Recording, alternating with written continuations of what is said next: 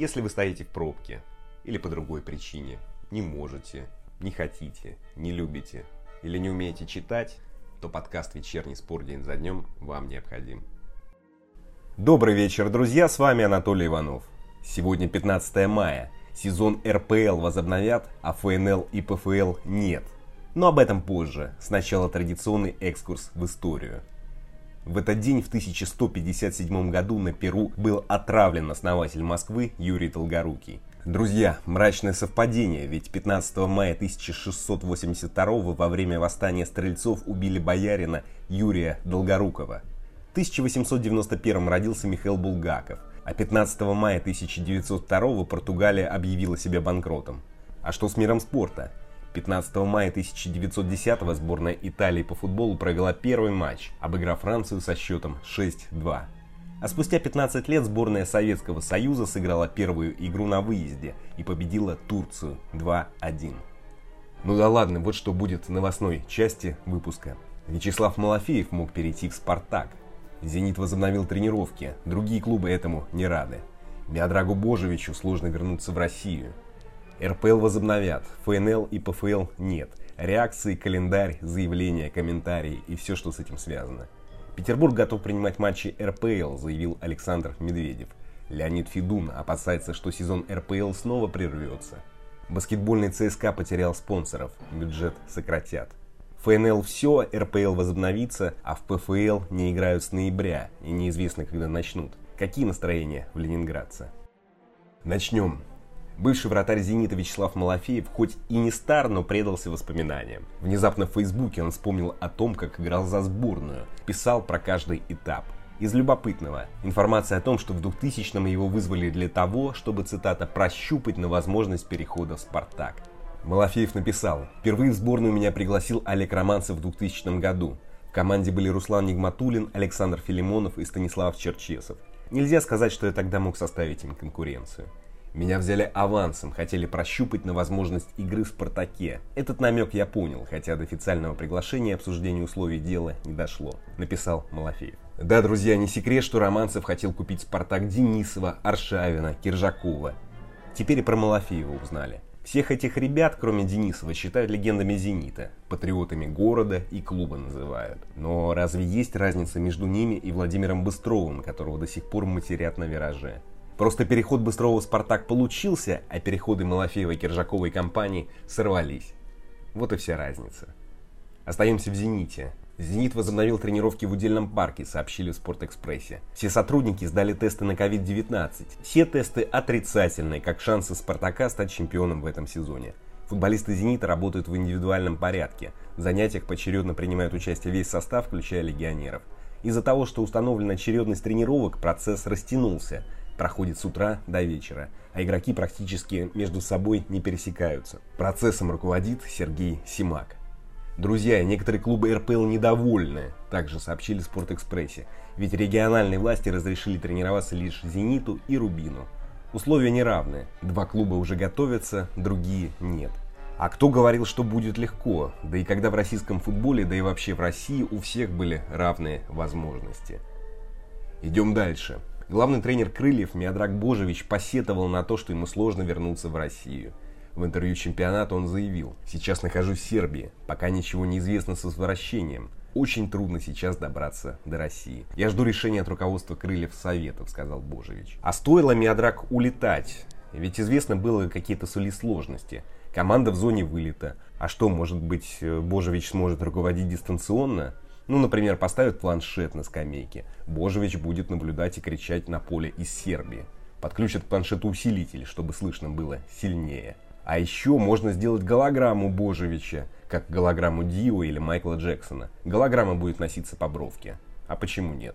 Перехожу к главной теме дня. РПЛ возобновят 21 июня. ФНЛ и ПФЛ завершат досрочно. Матчи пройдут без зрителей. Ведут 5 замен. Финал Кубка пройдет 25 июля. Таков главный итог конференции РФС. Стыковых матчей не будет, Ротор и Химки выйдут в РПЛ в следующем сезоне.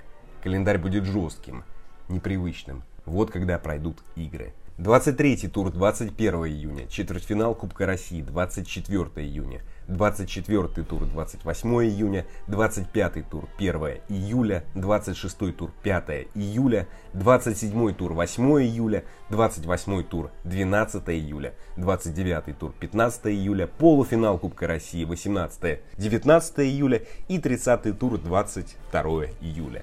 Кстати говоря, совладелец «Спартака» Леонид Федун, госпитализированный с COVID-19, опасается, что сезон вновь прервут. Он сказал РИА Новостям. Боюсь, что когда игроки выйдут через 2-3 недели на пик формы, а пик формы это всегда потеря иммунитета, могут быть вспышки и чемпионат снова прервется. Мои ожидания 50% доиграем сезон, 50% нет, сказал Федун. А генеральный директор «Зенит» Александр Медведев спокоен. Он сказал чемпионату. Петербург полностью готов принять матчи РПЛ. Все вопросы, связанные с протоколами безопасности, включая зонирование стадиона, ограничение доступа, дезинфекции, полностью подготовлены, сказал Медведев. И все-таки, друзья, довольно странно, Леонид Федун прав. Каждый день в России регистрируют по 10 тысяч заболевших. Но как только в Европе пандемия пошла на спад и стали возобновлять турниры в России, сделали то же самое. Так а может быть стоило возобновить раньше? Конечно, футбол не представляет такой опасности, как транспорт, повторяю в миллионный раз. И футболистов всегда ждут лучшие медицинские условия и услуги, чем людей. Но тем не менее, не поторопились ли в РФС? На эти и другие темы рассуждает бывший президент футбольного клуба Москва Юрий Белоус. Слушаем. Ждал этого, и я думаю, что очень довольны и болельщики, и специалисты, и все те, кто работает в футболе, и журналисты в том числе, потому что предстоит э, интереснейшие 8 туров, время достаточное для того, чтобы подготовиться э, командам. И я думаю, мы получим увлекательнейшее состязание, даже без зрителей. Но сегодня многое, многие вещи идут дистанционно, и концерты проходят порой без зрителей, но пока транслируются телевидением. Поэтому ничего страшного я в этом не вижу.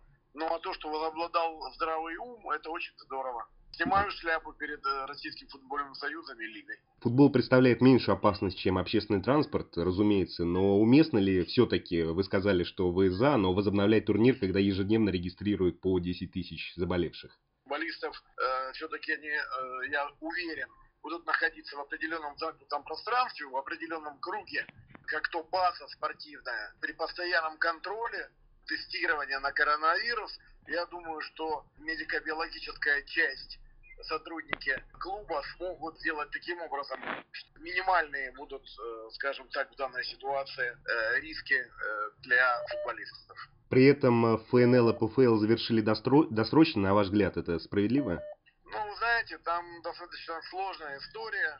И тот же ПФЛ, это контроль значительно. Во-первых, больше клубов, чем 16 клубов премьер-лиги. Во-вторых, сложнее контроль за регламентом, за, скажем так, протоколом, которым будут следовать футболисты элитного дивизиона. Э, что касается спортивной составляющей первого дивизиона, то есть ФНЛ, да, э, справедливости там мало, потому что и Торпеда, и Нефтехимик, и Чертанова, они стремились попасть, если не напрямую в премьер-лигу, то хотя бы э, через переходные игры. С учетом того, что переходных игр не будет, то есть э, чаяния этих команд, ну, в общем-то, э, будут, скажем так, свернуты. Но надо иметь в виду, что это, конечно, форс-мажор, и э, из э, нескольких зол э, РФС выбрал меньше. Последний вопрос. На ваш взгляд, почему решение о возобновлении не приняли раньше? Вот у вас не складывается ощущение, что в РФС принимают решение с оглядкой на европейские федерации? Там возобновляют чемпионаты, и в России тут же берут пример. Не только прежде всего оглядка на, э, скажем так, государственные структуры наши, э, федеральные. Как только, скажем так, потихонечку стало уменьшаться количество выявляемых инфицированных, то, конечно, это является звонком для того, чтобы ослабить определенный карантин и ограничения. Поэтому как раз пришло время для того, чтобы увидеть, что мы сравнялись с данной ситуацией. Будем надеяться, что э, количество выявляем будет снижаться каждый день. Спасибо Юрию Белоусу, а я иду дальше, к баскетболу. Несколько спонсоров прекратили финансирование ЦСКА, и бюджет клуба существенно сократят. Об этом в эфире «Россия-24» заявил президент клуба Андрей Ватутин. Он сказал, мы столкнулись с тем, что ряд спонсоров не смогут продолжать сотрудничество с баскетбольным ЦСКА по объективным причинам. бюджет клуба будет прилично и серьезно сокращен, сказал Ватутин. Что ж, обидно, если один из лучших клубов Европы ждет крах. А может ЦСКА взять и заявиться в НБА? Да, проиграют всем с космическим счетом, но какие это сулит деньжища. Ну, друзья, что-то, извините, я раздухарился сегодня с абсурдом. Голограмма Божевича, ЦСКА в НБА, ну, буду поспокойнее, извините. Перейду к чему-то приземленному. ПФЛ. Розыгрыши ФНЛ и ПФЛ завершили досрочно. И если ФНЛ сыграли два тура в 2020, то в ПФЛ Зоны Запад последняя игра прошла 9 ноября. В турнире оставалось сыграть 9 туров. При этом клубам неизвестно, когда начнется новый сезон. На мои звонки не отвечала глава ПФЛ Соколов. Что-то подсказывает, что он тоже не знает. Футболисты не играют с прошлого года и неизвестно, когда продолжат. Какие настроения, например, в Ленинградце? Об этом рассказал пресс клуба Георгий Начхепия. Слушаем. Общем, не удивились, потому что общались совсем недавно наш директор и все другие директора клубов зоны Запад вместе с президентом ПФЛ обсуждали ситуацию и примерно мы были в курсе, что, скорее всего, сезон не будет продолжен, а начнется новый, поэтому никакого сюрприза. А по поводу того, что дальше, ну, ждем, в общем, какой-то даты э, точной э, начала нового сезона, чтобы распланировать подготовку. Пока, конечно, точной информации нет, но надеемся, что в августе уже сезон начнется. Соответственно, что мы сможем тренироваться в июле точно и, может быть, и в июне.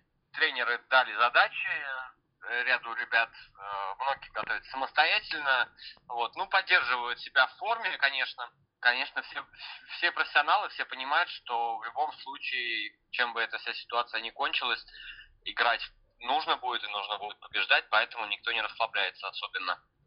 Я слышал, что игроков планируют отправить в отпуск. Это правда или ложь? А, да, да. В общем, ничего такого в этом нет. И соображения довольно прагматические. Дело в том, что если начнется у нас сезон летом новый и нужно будет э, к нему готовиться, то в отпуск летом никто не пойдет. Соответственно, чтобы не ходить летом, вот сейчас э, игроки в отпуске, в оплачиваемом отпуске до конца мая. Это согласно, в общем, э, графику отпусков, как раз чтобы ни у кого не оставалось никаких неоткуленных дней. Вот сейчас команда в отпуске, да. Уходят 18 в отпуск и 31 мая из отпуска выйдут.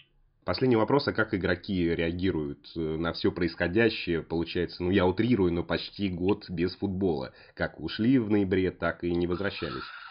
Ну, игрокам, конечно, это дается не очень легко, особенно молодым, как мне кажется, потому что у тех, кто постарше, все-таки есть и другие в жизни дела, кроме футбола, и семьи, и дети, и, возможно, для кого-то это хороший шанс побыть наедине с семьей, заняться, может быть, какими-то домашними делами, но Конечно, в любом случае э, все ждут, чтобы как можно скорее продолжить играть. Спасибо Георгию, а я надеюсь, что игроки второго дивизиона не разучатся играть в футбол за это время. На этом все, друзья, спасибо, встретимся в понедельник. А теперь немного торжественного Джона Сузы. Thank you